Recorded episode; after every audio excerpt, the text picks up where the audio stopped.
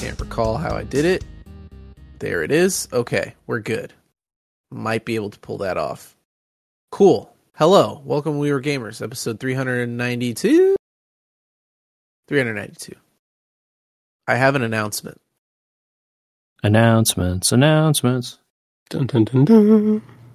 We've been playing enough Nintendo Switch in this house, enough Mario Kart, that after 7 years, my initial Switch now has stick drift. Oh, wow. Okay. Time to get a Switch, too.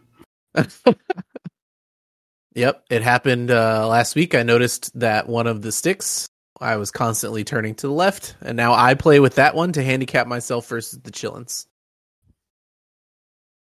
But I assume you still know how drifting works in that game, so it doesn't matter, right? It doesn't yet? Stick drift doesn't matter literally at all, as long as you know that it's happening. You can compensate for it. Yeah. Yeah. You just sort of drive to the right a little, and then you're already sliding anyway, so whatever. The annoying part about stick drift is, like, if you set the controller down or whatever, and it's on the menu, then it freaks out. Right? Oh, it's just, like, spamming across or whatever. Yeah. It's not horrifically bad. It might even be inside the dead zone for the menus. I haven't particularly noticed it outside of that, but you definitely notice it when racing. The car pulls to the left. Do you guys remember when you would accidentally boot up your PS1 and not hold it perfectly still? Or was it the PS2? Must have been the PS2 because it was the Joy-Cons. If it booted up with them tilted, it would log the tilt as the zero position. What in the world? Oh, no. You don't remember this? No. Yeah. This is bad. This is not new. This is news to me. I thought it was the PS2. Maybe it was a... Did you have some sort of off-brand controller? No, you know what? Maybe it was one of the controllers that I had for my laptop way back when. Off-brand controllers. Yeah. You know, I would believe anything for previous to Steam actually telling people they needed to make controllers work with their computer. Oh, it was well before that, yeah.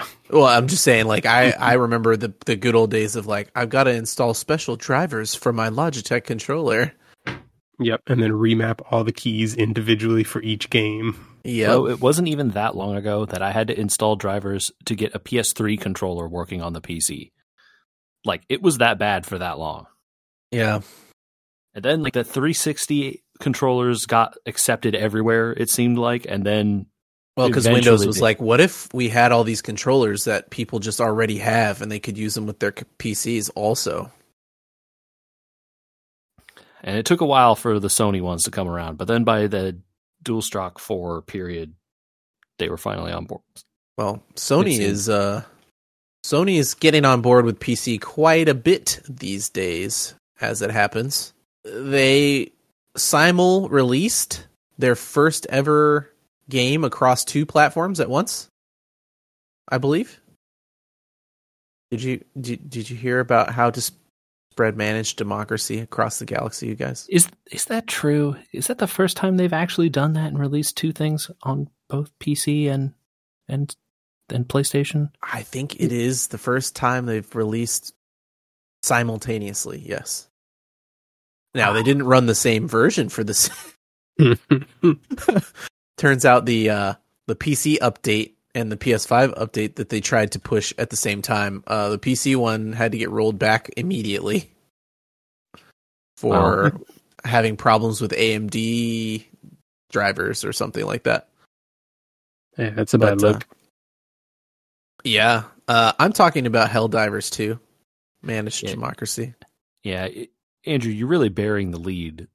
The lead is Super Earth. Super Earth. Possibly not the only Super Earth, it turns out. I've been reading some of the lore from Helldivers 1. Oh, there's lore. Okay, sweet. It appears that at the end of Helldivers 1, we lost the war and Super Earth was destroyed. So this may be another Super Earth? Or is that just what the propaganda wants you to think? It's true. I will now be reported and taken to the ministry to be reassigned to the front line. What a game. Okay, so It's too popular for its own good. They had to cap the servers at 450,000 people.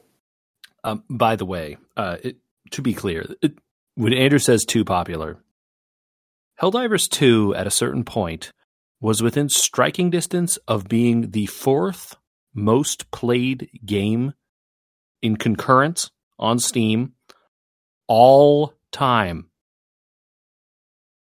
More than, wow. Let's see what, I think it was just underneath the just underneath Counter-Strike or something like that.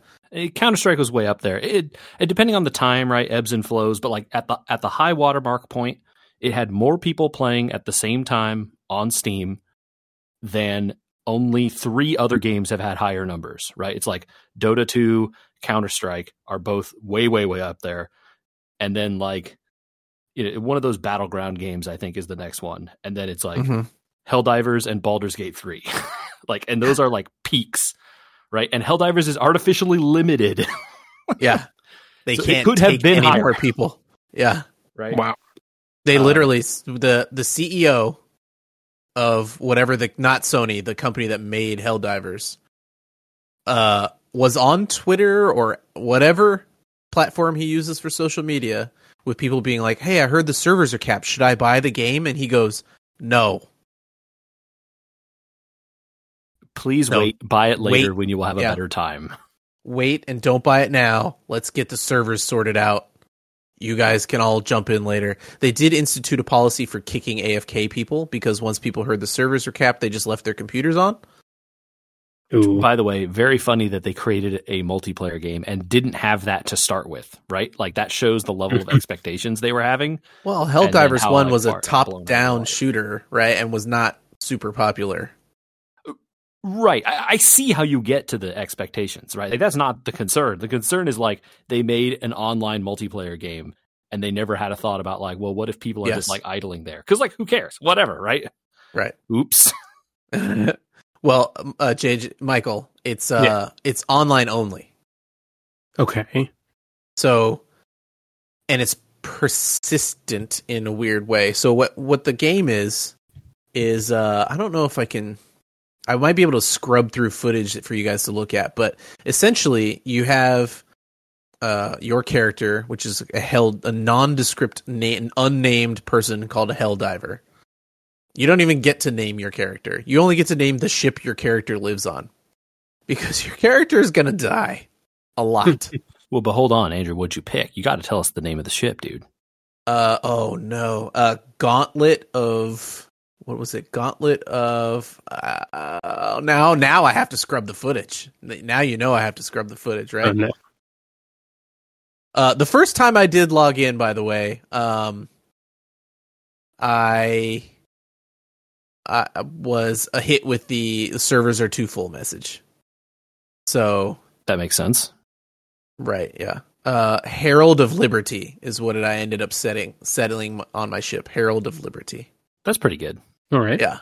So you get a list that you can pick two different things, like adjectives and a noun. So it's like X of Y. X of X, you know? Yeah. X of Y, yeah. Not Y, X of X. Can you pick both? That'd be very funny if they... Herald of Heraldry. No, yeah. That'd be weird. Nope. So you don't get to pick your character name because you're going to die a lot. And... it's a third-person shooter, let's say, with a lot of thought, I think, put into the idea of this Starship Troopers-esque world of Earth out in space trying to spread humanity out, and everyone is against us, but it's not really clear that we're the good guys if you look beyond the veil.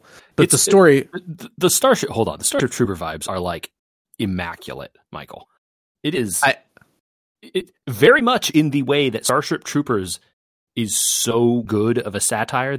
Are we the baddies, though? Like, this doesn't look good. They're talking about, like, giving kids guns and stuff. It's, like, not good. You know, the impression that, like, oh, everything is great back home. And you, like, think about for a second what they're actually showing you, you know? Yeah. It's like, wait a minute. I mean, I did clip a bunch of sound effects from Starship Troopers to use on my soundboard while playing. I got it on PC, despite people saying it might not work perfectly with the PS crossplay. But so far it's been okay. We've had a little bit of audio trouble trying to get connected, but other than that, the game has run pretty well. I think it was hit or miss there in the first week or two. They seem to be doing an okay job keeping it stable. The lore, not fleshed out in a way that you need to care about. There are, like, rogue transmissions, and there's logs on the ground you can pick up for environmental storytelling that'll tell you things like JJ saying, like, are we the baddies? I don't know. There's hints that we're fighting against the bug race, and it's like, maybe we're killing the bugs because they produce oil. And, like, ooh. Yeah. And then there's the cyborg robot race that might be the descendants of Super Earth 1, maybe. So. Oh, that's very funny. Yeah. Yeah, it's pretty good. And there's 2 empty spots on the map also. And I used the word persistent earlier. They decided to make this cool idea, much like a... What's that game that underpins Pokemon Go? The one in the real world where you take over command points, and, you know, it was really popular for a while. People were flying to other countries to try and take over zones for their online teams and stuff. I don't remember if anybody else knows what I'm talking about here. Not ringing a bell. All right.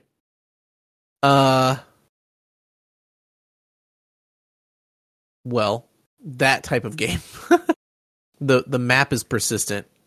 So when you do a mission, it adds to the points of the planet. And it will say, like, okay, well, there's 10,000 Helldivers playing on this planet right now. And every mission you complete adds, like, 0.01% to the control total of the planet. And the missions you can pick are easy or hard. And, you know, the more difficulty they have, the more points you add to the planet. There's side missions in each mission. So, like, you'll drop down to refuel an ICBM, and you drop into a map much like a extraction mode shooter or whatever, with glorious patriotic music, Michael. Okay. Playing, blasting in your speakers while your drop pod fires towards the planet from your ship, you know? Yep. And you smash into the planet and do the, like, ODST Halo thing, you know? And pretty good, pretty fun in that aspect, and fun to know that you're affecting the game as a whole. So there's Reddit communities and Discord communities popping up to try and say, okay, everybody go to this planet at this time and all that. This is kind of cooperative in that way.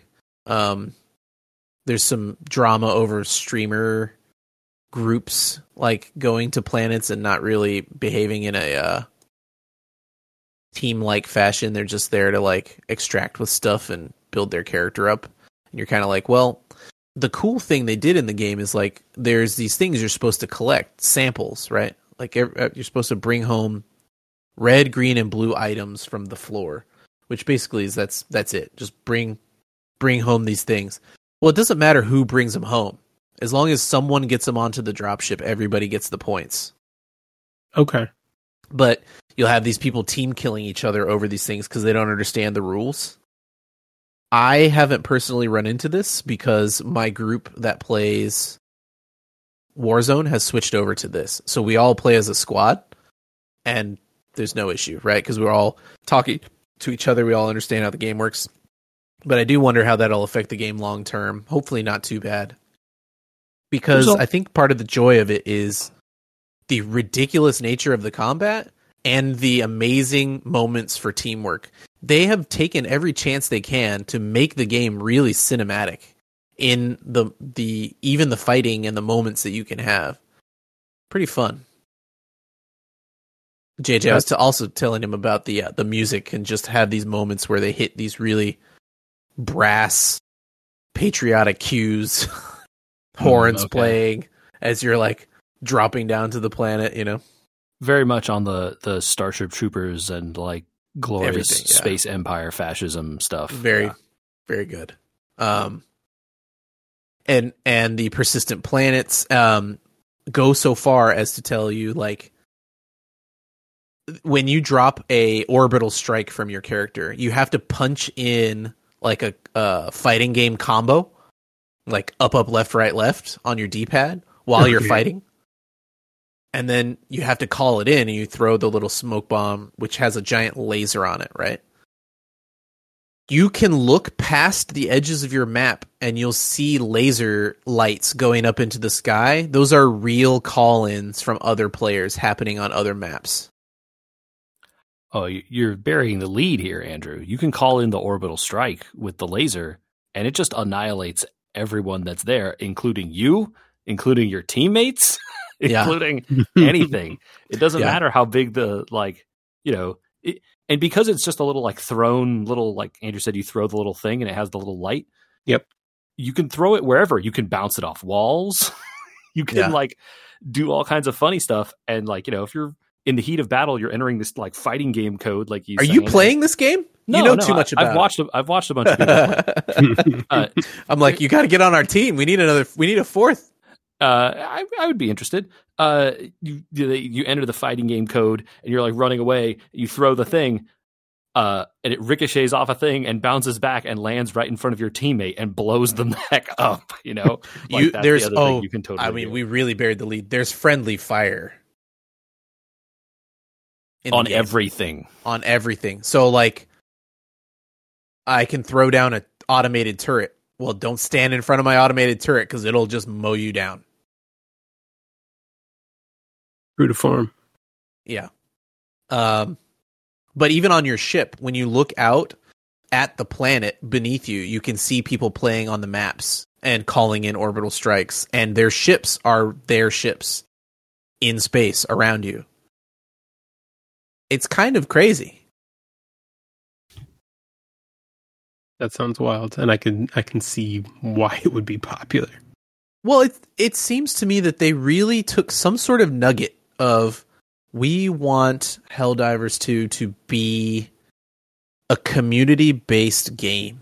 And then when they thought about adding things, they're like, does this add to the idea that people are playing together or going to have fun cinematic moments together? And if it doesn't seem to do that, it's not in the game.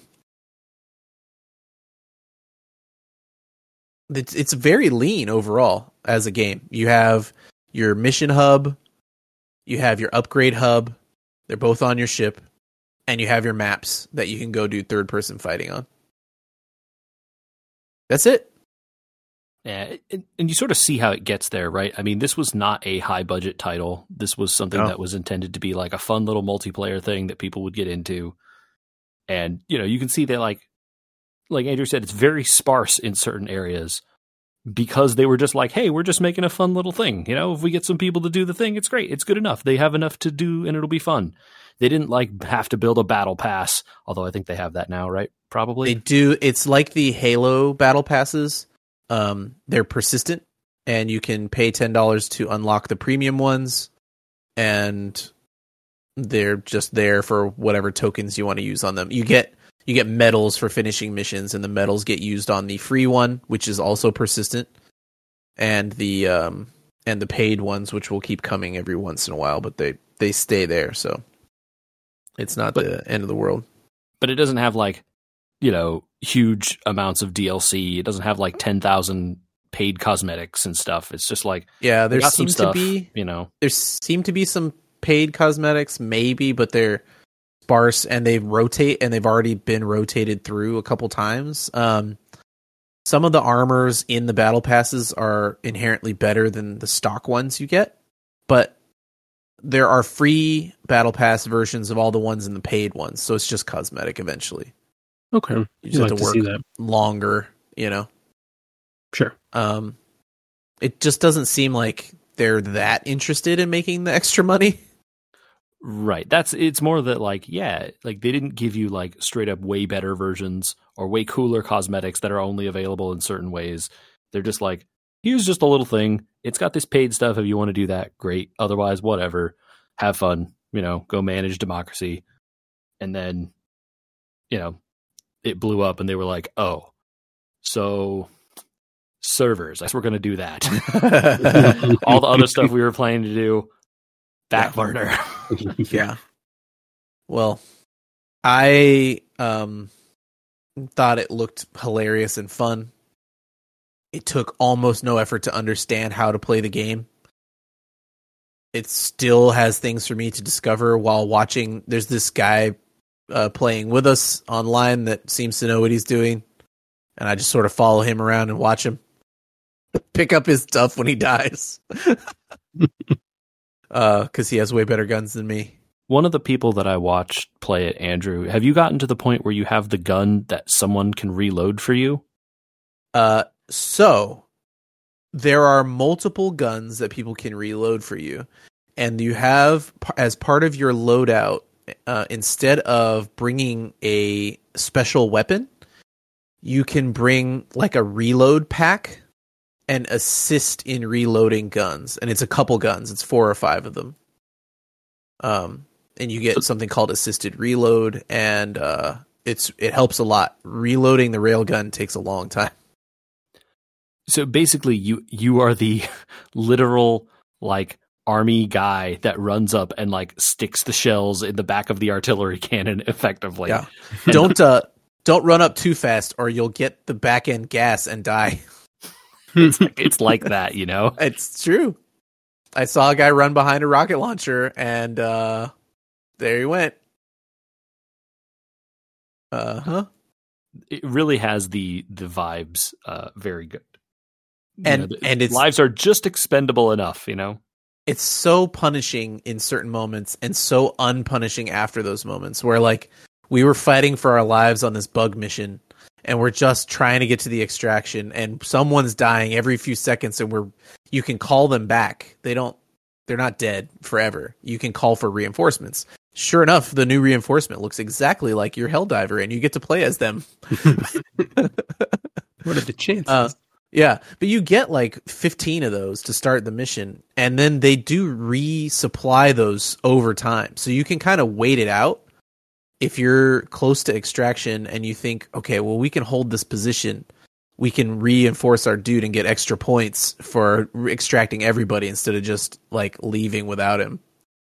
So it's punishing to get there, right? And then if you can you're just like, if we could just stabilize, if we get to the top of that hill and throw down some turrets, we could stabilize this. You know, pretty good. I'm sure you see the like, all we have to do is get to the top of that hill. How bad could it be? I'm sure it's fine. And I'm sure there are no bug holes. Oh no, mistakes. I'm sure there won't be any bug holes that erupt or a bot dropship that is triggered when you get to the top of that hill. Probably not. None of that. Yeah. I did raise the flag for Super Earth and then saluted it. It was pretty good. On certain missions. It's a very fun game. If you have not seen it, go watch some videos. The intro video to the game gives you pretty much everything you need to know about the vibe, and it holds true entirely, even while playing it. And the ability to emote, there are a lot of people that just like hugging. It turns out people really like hugging each other when they've survived reloading an ICBM under fire. All that's to say that I uninstalled Palworld. Yeah, get him. Good man. Take that, Pokemon. Or Pals. Or Pals. Arc. I don't know. Yeah, I don't know. The game's good. I don't want to dig it. I think there's like 2 million people still playing Palworld concurrently, I think. Or something like that. It's very popular. I understand why it's popular. I just feel like I got to the point of like busy work in that game. Oh, I got to go hunt down five teleports across the map. I got to go find a loopy pal who drops this thing when captured. And then I got to get 15 of those to build the next thing for the base to get stone walls so that I can build. And lo, you beheld the treadmill. Yeah. And then we're like, nah. The treadmill was all right for a while, and then it really, yeah. And I played probably like 20 hours, and I only ran into that one boss tower that I had described to you guys before with the huge boss fight in it. It felt very odd to me. That seems very sparse. Yeah. It is in alpha, though. I don't want to dog on it. It's yeah, that's that true. Type of game. They've been like out there saying like, hey, it's early access. We have all these other things planned, you know? Yeah. I don't want to... I actually enjoy it. I get why people like it. I didn't get far enough to have like machine guns. I had unlocked the musket and I was like, it's a lot of work to build a musket. I'm just kind of like not into doing more work when I could be playing Helldivers. So we're just not going to do it. So that's why I got the uninstall. But I don't know. JJ, are you having as much fun with your game as I'm having with mine? Because I'm going to be hard pressed to not be helldiving for the near future. My game has something your game doesn't, Andrew. Poker. Yes, that too. Offline. Oh. Steam Deck. Ooh. That's what this game. I see. And a Switch version, actually, also, by the way. No. Yes. Mm. Yes. I'm now convinced that maybe... Although, someone did say they got Helldivers running on a Steam Deck, and it's not terrible. It's probably fine. I mean, I fully believe that you could make that work on a Steam Deck. You can't get it running on a Switch, though. No. Uh-uh. This has a Switch version. I think a lot of people are desperate for it to be running on an Xbox. But it is owned by Sony, so we'll see. There's a whole thing about that. See lawsuits between Microsoft and Sony and the FTC over the last 5 years. Yeah. But I have gotten into a game called Balatro. I don't know where... This is poker. Yeah. I don't know where this came from. Y'all know poker, though, right? We know what poker is? Well, it depends on what type of poker we're talking about. That's fair. Right? I mean, are we playing with jokers? Are we playing Texas Hold'em? Omaha? What are we doing? So really, let's explain. I'll start from here. Balatro is a run-based roguelike game. Yeah. Where the gameplay is making poker hands. That's the game.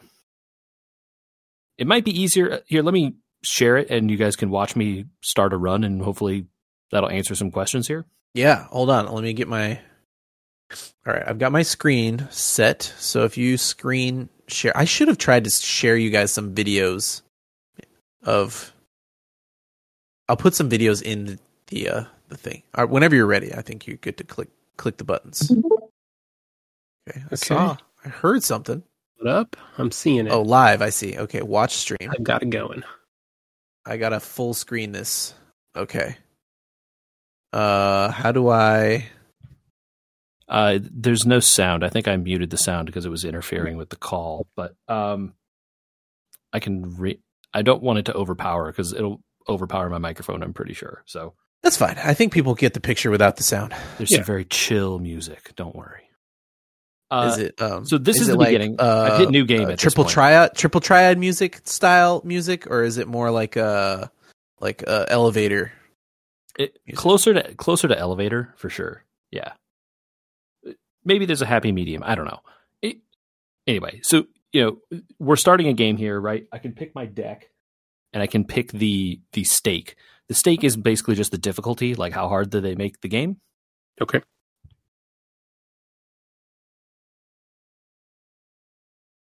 You click play, and here we are, right? This is sort of the structure of a run. You have your scores on the left. You pick your opponent, which are these blinds. And there's a boss at the end of every round. You beat the boss. It ups the ante, which is like the level. And then, you do that again and again and again. And 8 antes, and then you win, quote unquote. Okay, straightforward enough so far. We get cards, right? Every turn you start a hand, you get X card. X is 8 by default, so at the start of your run, you're always going to draw 8 cards. Okay, so interesting. 8 is not often a number to make poker hands with.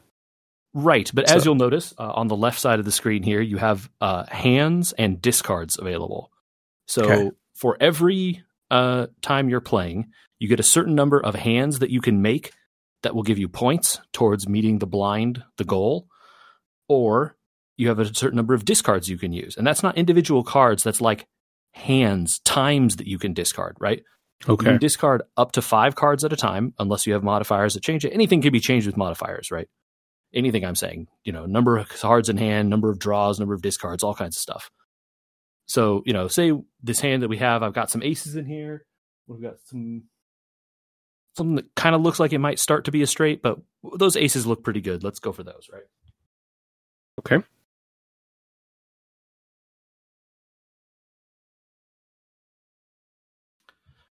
So the other thing is that, hey, you know how poker, and sometimes people aren't always aware of like what the hands are and like what's exactly the roles and like which hand is better than which other hand? Don't worry about it. Gives it to you right here. And not only does it give you the hands and the rankings, you can hover over them and it'll tell you like, hey, this is exactly how to make it. Oh, I see. Oh, okay. Yeah. So if you're a total poker... Do you have to win... Oh, when he's back on mic, I guess. When you're making a hand, does that mean you're going to have to waste cards? So, like, if you're going to try and make 2 pair, are you tossing 3 cards with that? You don't have to, but you can. And there's strategic advantage to doing that for sometimes, right? Mm-hmm.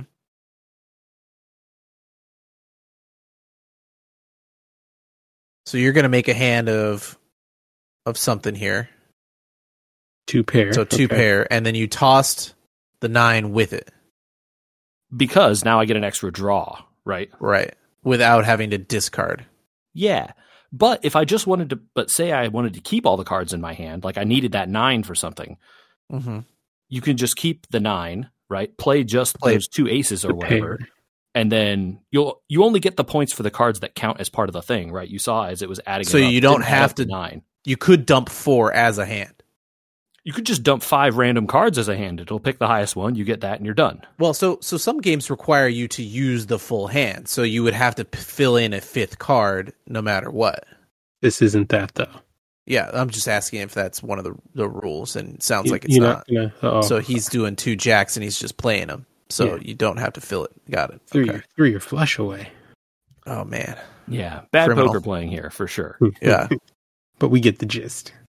Yeah. So let me try and finish this hand really quick, and then I'll show you guys what happens between the games, because that's what's it's almost like a crazy gamified. Michael, are you a player of video poker in Las Vegas? I have played it a time or two. Yes, I feel like these people played video poker for about like 33 minutes. And they were like, that's cool. What if we made like a game where you didn't lose money? And then when confronted with making a game, they said, hey, we could like do all sorts of fun stuff you can't do in video poker because we're making a game, you know? Yeah. There it is. There's the full house. Yeah. So you get a good hand, right? Eventually you hit a number of chips that's higher than that blind. And then you earn money. So that's the next thing, right? You earn money based on what you have left. And while you're just earning chips in the hands, now you cash out to dollars, which is just very like, whatever. We just need names for these things, right? Right. Yeah, sure. Whatever. Dollars are a thing everybody knows. Why not make everything dollars, right? Why does it gotta be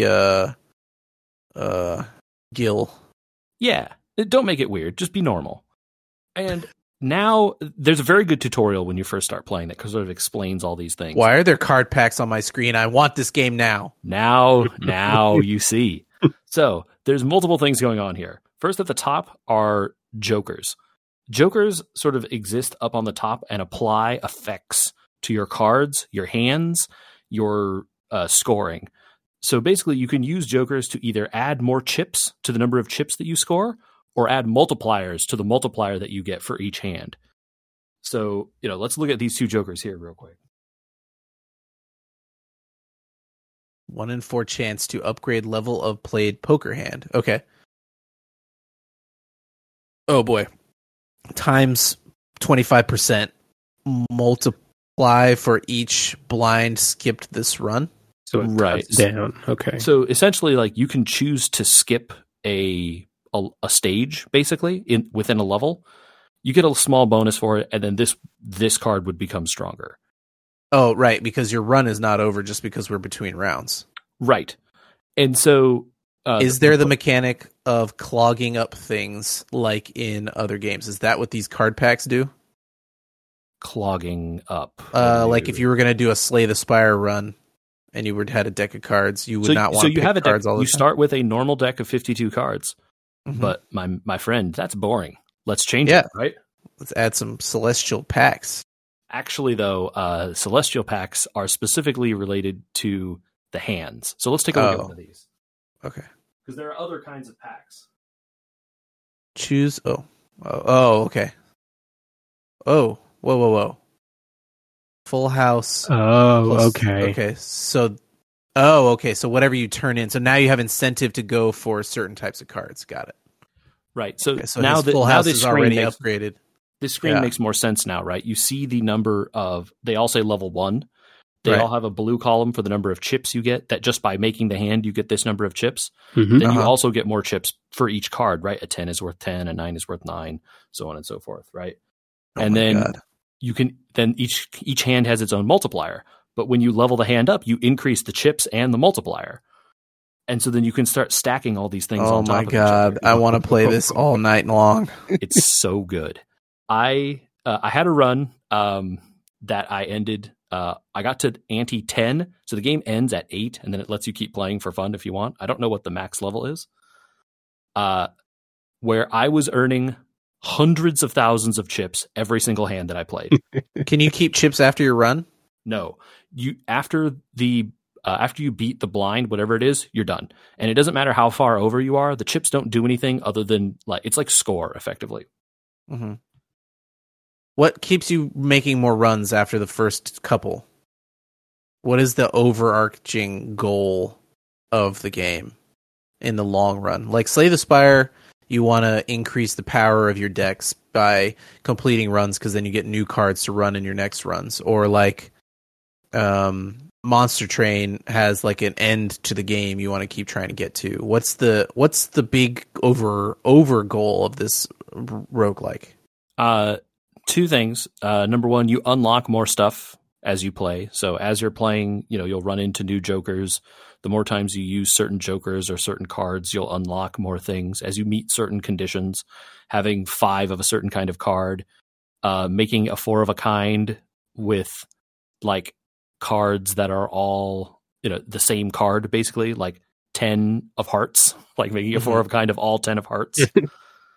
I'm going to have to buy this on Steam and on my Switch because there's no like meta progression, quote unquote, like, that makes your game easier or something. It just unlocks more new wacky stuff. So you saw at the very beginning, you could pick a deck. There are other decks, like this deck gives you an additional discard, the red deck. You can use a blue deck that gives you an additional hand to play every turn. There's you can unlock more decks as you play. One changes the way you earn money. Some let you pick. You're more likely to get certain hands when you're trying to level a hand up. So it's like, I really want to get a pair. Well, the hand you've played the most often will always show up. So you could always keep picking the same one over and over if you wanted. Mm-hmm. There are some really wacky jokers. Like there's a joker I saw that lets you pick all cards count as face cards. What? They're just like, hey, if something cares about it being a face card, it counts, right? There's another card that says all face cards are worth plus 30 chips. Okay. And then another card which is all face cards have a plus 4 multiplier on them. So put all that together. Then there's a card that's like trigger the joker to the right of this an extra time, right? So you can start doing like this kind of stuff. I saw one that I didn't get to use, but lets you skip numbers when making a straight. Oh, what? That's crazy. So play the flush. No. Well, so like I've selected a straight now, right? By the that card, yeah, right? Yeah. Like look how insane this is. Yeah, but we're gonna play the flush here, obviously.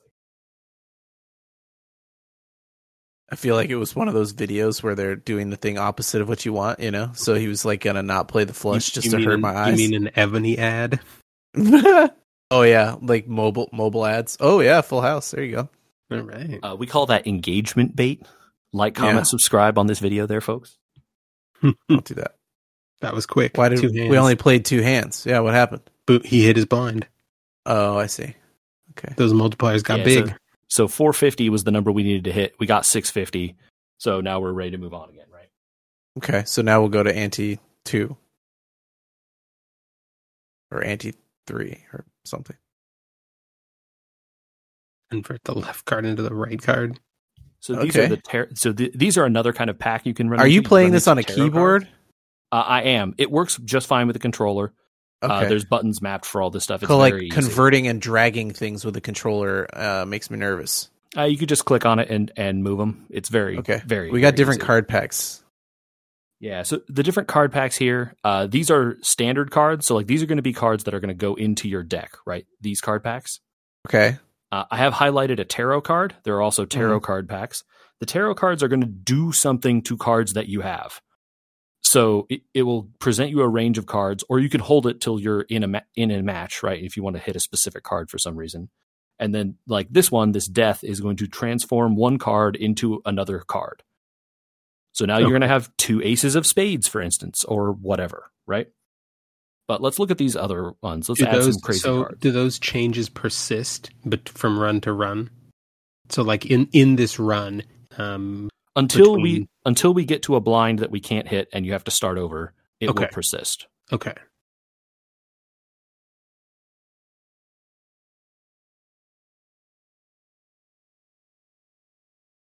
Not all of these look like normal cards. No, what's with the granite on the right here? And gold. 50 chips, no rank or suit. Interesting. So it's a card. You can play it. It will go for any hand because it has no rank, it has no suit, but it's worth 50. Whereas a normal card is worth only the value of the card on the face, right? An ace is 11, but everything else is like 10 or less. This is worth 50. That's a lot. Mm-hmm. Mm-hmm. Pretty good. This gold card. That 9 is double? No. Plus 9, $3. Oh, you get money. Oh, if you hold it. Well, if you haven't played it. Got it. So now I have this golden 9. Well, now I actively don't want it. I want to hold it in my hand till the end of the round so I can get $3 for nothing, basically. Yeah, but it's nice because you can still use it if you want. And you totally can, right? Sometimes you need to finish that straight or whatever. It's a dual-purpose card. Yeah. There are also a whole bunch of other effects. There's steel. A steel card gives a multiplier to your multiplier. It multiplies your multiplier if it's in your hand. There's cards with little seals you can put on them that do various things like hold this or discard this card and you get an effect. Play this card, you earn money, all these kinds of other things that you can get on the cards. So I think I like this money one. Let's take that.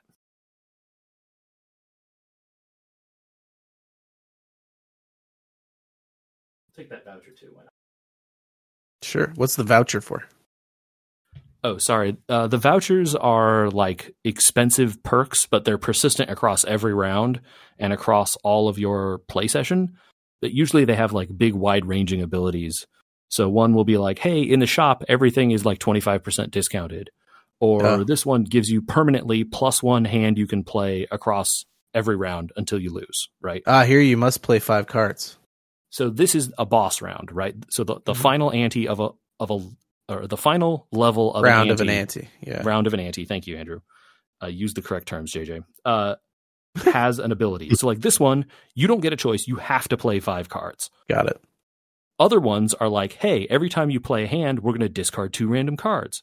Or every time you, all your multipliers are halved. Or this one, like if you play a spade, it doesn't count, right? Like any spades you play don't count for anything. You can play them. They just aren't going to be worth anything, right? You can use them to make your flush or whatever, but it's going to be worth no points potentially. So a whole bunch of weird range of abilities. The weird CRT jitteriness that they've added to this game keeps making me think my feed is bad. There it is.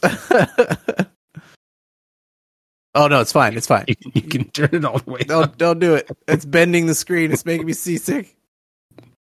That's funny, though. That's amazing.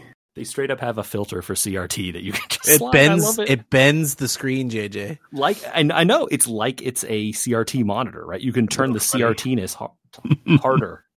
Yeah. Ooh, look at that hand. Yeah. There we go. That's good start. Good. That seems like a good start. Yeah.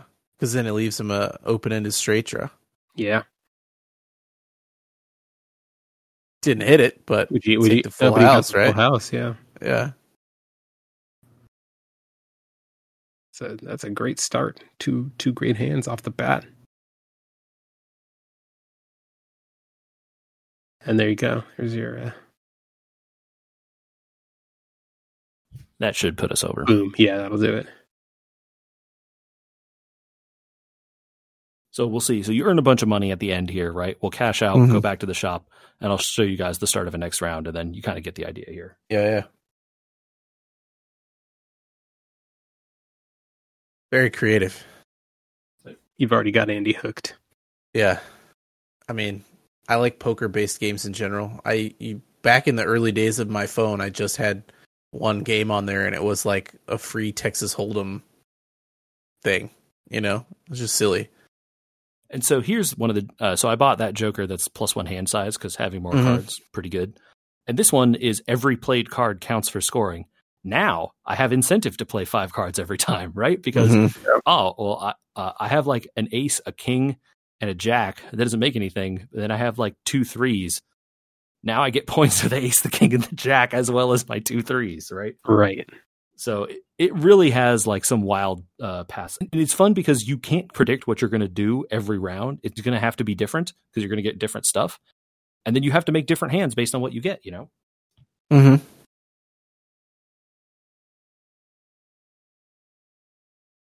So now we're at the start of Ante 2 here. And okay. We'll probably stop here. But you can see like now all the numbers are higher, right? The small blind here is now, what, 800? 800 chips. And, you know, it only just goes up. Yeah. I'll click on the run info stuff so you can kind of see how they, there's more information there that shows you like at any time you can look at this screen. You can access all the kinds of hands you have. You can access what the blinds are, because something else that is important, you kind of have to look ahead at the boss blind, which we can see here. The hook because discards 2 random cards per hand played.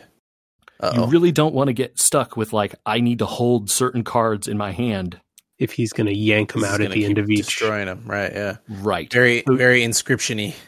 Very much so. Yeah. And you want to be playing around it a little bit. And, like, for instance, you'll see the boss at the end says, all hearts are debuffed, right? So, like, you won't get any points for hearts. And you come across this Joker that's like, all your hearts gain bonus chips and bonus multipliers. You're like, well, yeah, that sounds great. It does until you then... debuffed. Yeah. Until you end up with no points at that round. Right. Yeah. If in general in a game design like this, the boss's rules are going to trump yours, right? For sure. Yeah. You can increase the multiplier as high as you want, and then it tells you you don't get anything for it. So yeah, it is a really cool game. I highly, highly recommend it. I think it's like $15. I don't know how much it is on Switch. It probably can't be more than $15. It's completely worth it. I've lost. This is the first game I played in a long time where I experienced time travel. Time travel? That's I know what he's talking about. That's high praise.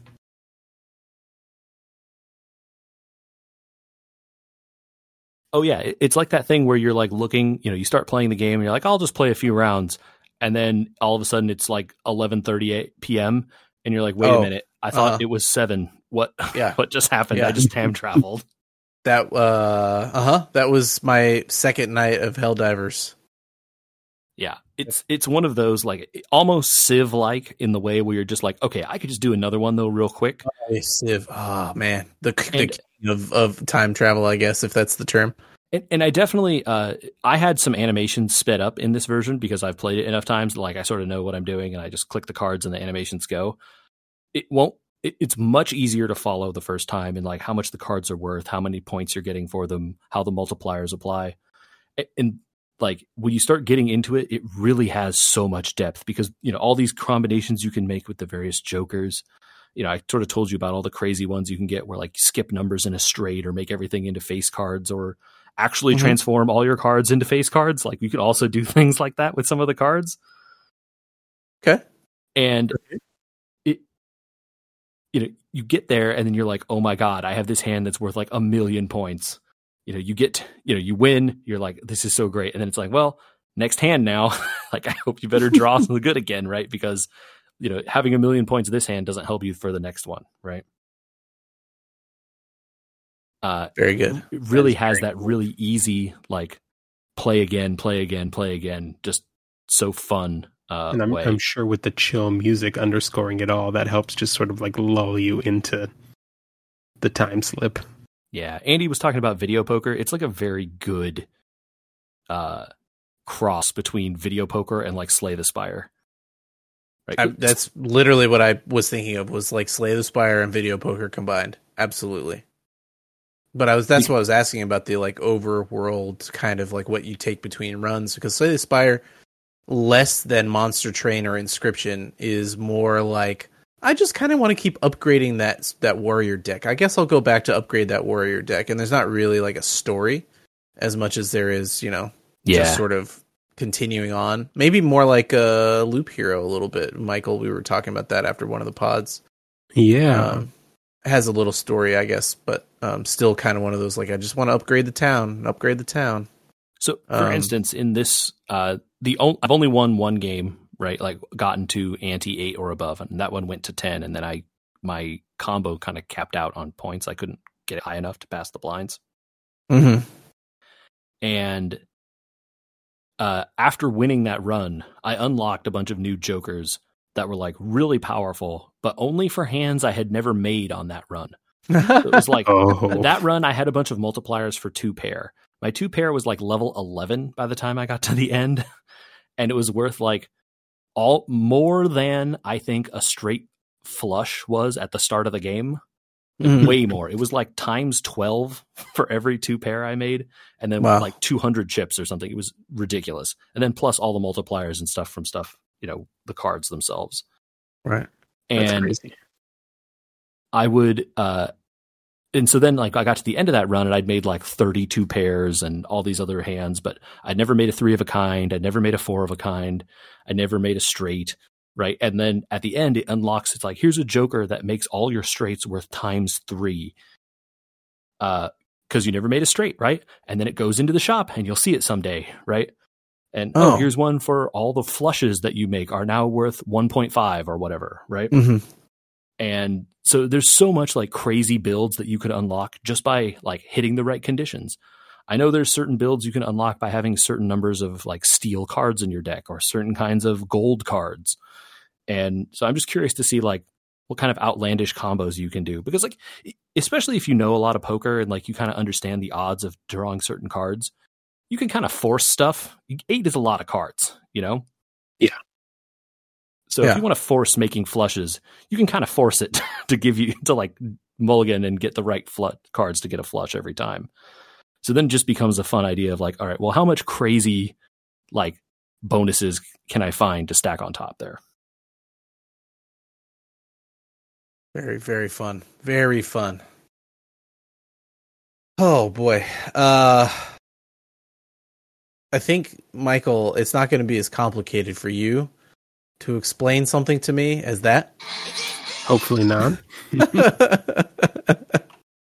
You mentioned something earlier today and I was like, what are you even talking about? So we have like 5 minutes. What do you mean the heck weapons 4? I did say Helldivers like 18 times. What do I care? You broke your own. Come on, dude. I broke my own rule. No.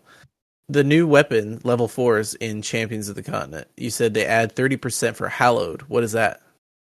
So, have you started the new story? Nuh-uh. And I have been experiencing some slight burnout, and that's why I feel low about not being able to pull characters because I'm free to play. I feel low that a lot of stuff takes me too much time now, like it took me too long to beat Hammy because I had some personal stuff going on that I missed some of the points or the free rubies.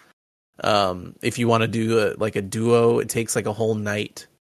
Everything that's like kind of left in the game for me personally takes like a whole night. Like if I want to go beat a duo, I have to spend 2 hours, you know, dialing it in. If I want to go beat the two towers, I haven't beaten level 5. I got to spend 2 hours dialing it in. And it just kind of feel like, I don't know. I don't know if I still have the energy. And I don't dislike the game, but I just got a little low on it. So I haven't started the new story yet. Yeah, reducing the time that it takes to build and tinker with teams, I think, would improve quality of life for everyone who plays the game.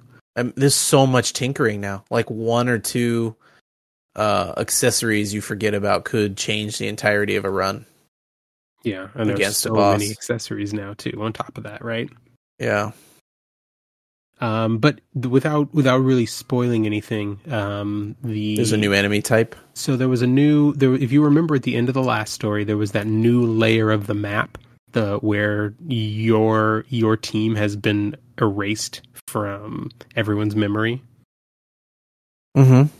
So the new story starts out in that world, and there is a new type of enemy called Hallow Fiends compared to the Hell Fiends that we were fighting before. Mm-hmm. And there is correspondingly a new grade of weapon, the Arcane Weapons. And much like all the previous weapons, they are upgradable and they have slots, specific locked slots for you to slot things into. And in this case, once you unlock them all, you get 2 ability slots and then 2, I'm not going to remember which type. It's the soul that has the little outline of the person on it. Mm-hmm. So 2 stat boosting slots, and all 4 of those are rainbow slots. Oh my goodness. But much like the hell weapons before them, they have passive bonuses for the levels that you upgrade them. And whereas the previous, I guess, level 3 of the hell weapon would get you plus 30 damage passively to hell fiends, the new one at level 3 will get you correspondingly plus 30 damage to hallow fiends. So we need to build a bunch of them. Well, so that's the thing. So they unlocked the 4th level of all of the fortune weapons, or not just fortune weapons, but all the sacred weapons for this. And there's a bit of a wrinkle. So at level 4, the new weapon set goes from passive plus 30 to passive plus 40 against the new enemies, the Hallow Fiends. But the previous weapons go from plus 30 against Hell Fiends to plus 30 against both Hell and Hallow Fiends. Hmm.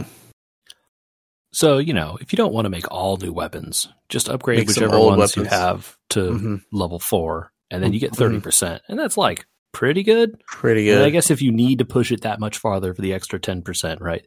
Those are the ones that are there for you. Yeah. Right. Or if you really need bonuses on 2 skills or for whatever other kind of maxing you're trying to do. The 2 skills is pretty nice. I don't think in JP they even added any more weapon achievements, so we really don't have to keep chasing weapons anymore. No, so it really kind of becomes up to you at this point and what you want to do with the weapons. Yeah. Okay, well, that's kind of nice. At least you don't have to stress about chasing every single thing all the time anymore. I do probably need to build some more armor sets. I'm starting to run out of high-end armors. Yes. Yeah, the armor sets and the armor feats continue. Yeah. I don't know about you guys, and for the last minute, are we all kind of running out of characters to level? Not being big spenders? Starting getting to that point, yeah. Yeah. What are you going to do? Hammy and the 2 that I just pulled are getting close, but it's kind of not, do I want to be leveling the last levels on my arena guys, I guess? I don't know. Doesn't feels bad putting them on hunt teams, but you can. Yeah, do the hunts for the gold guidestones and then just cash them in for generics. Yeah. I think that maybe we need to keep an eye on the Discord to see what people are starting to trade in guidestones for the future, right? Yeah, I don't think guidestones have too much of a use long term. Yeah, the gold ones for as you draw new 5 stars for leveling them quickly. Maybe silvers for starting to get some of those seals for when characters get 6-star, but. That's about it.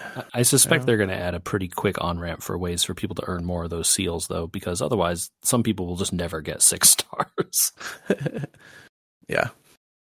Well, in the meantime, if people want to find out, JJ, how to play cards while they're waiting for their dropship to get to Melavon 4 and fight off the bug invasion.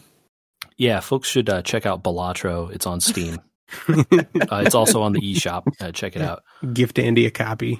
Yeah. Get in there. It is a great game because it's very small. Anyway, y'all saw it. Play some Balatro. But you can send those emails to podcast@wewergamers.com. wewergamers.com, a real email address. podcast@wewergamers.com. Yeah, I think I need to put I'm going to record it right now. Hey, this is one of those episodes where maybe you want to watch it on the YouTube. Yeah. I got some video in there of Balatro. Andy, I'm sure, edited it to make it look good, unlike what I was doing because my play was bad. I'm gonna also. I can't change that. I can just make it look good. But I was gonna say, can you dial up the CRT on the rest of the video? I can't change the fact you threw away a flush at least once. Yeah, you know it's fine. The other nice thing about Balatro, I will say, is you could just quit a run at any time and pick it back up wherever. Nice. It's all like there's no time pressure at all. You could just sit there and look at your hand for an hour if you want. It's fine. Yeah. So I'll probably also edit in some Helldivers footage. So because I know why not. Got to manage democracy. You've got to manage your democracy.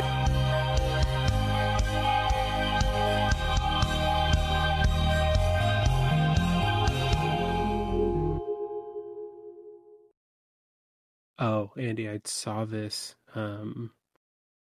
They releasing on what's today? Monday. Releasing on Wednesday. There is a remake of Brothers, the game, all done in Unreal 5. I'd wait for that to go on sale to play it. There's not. I was going to say I'm on the store page. There's not a price associated with it, so don't know what it'll cost when it launches. But we'll see on Wednesday. Mm-hmm.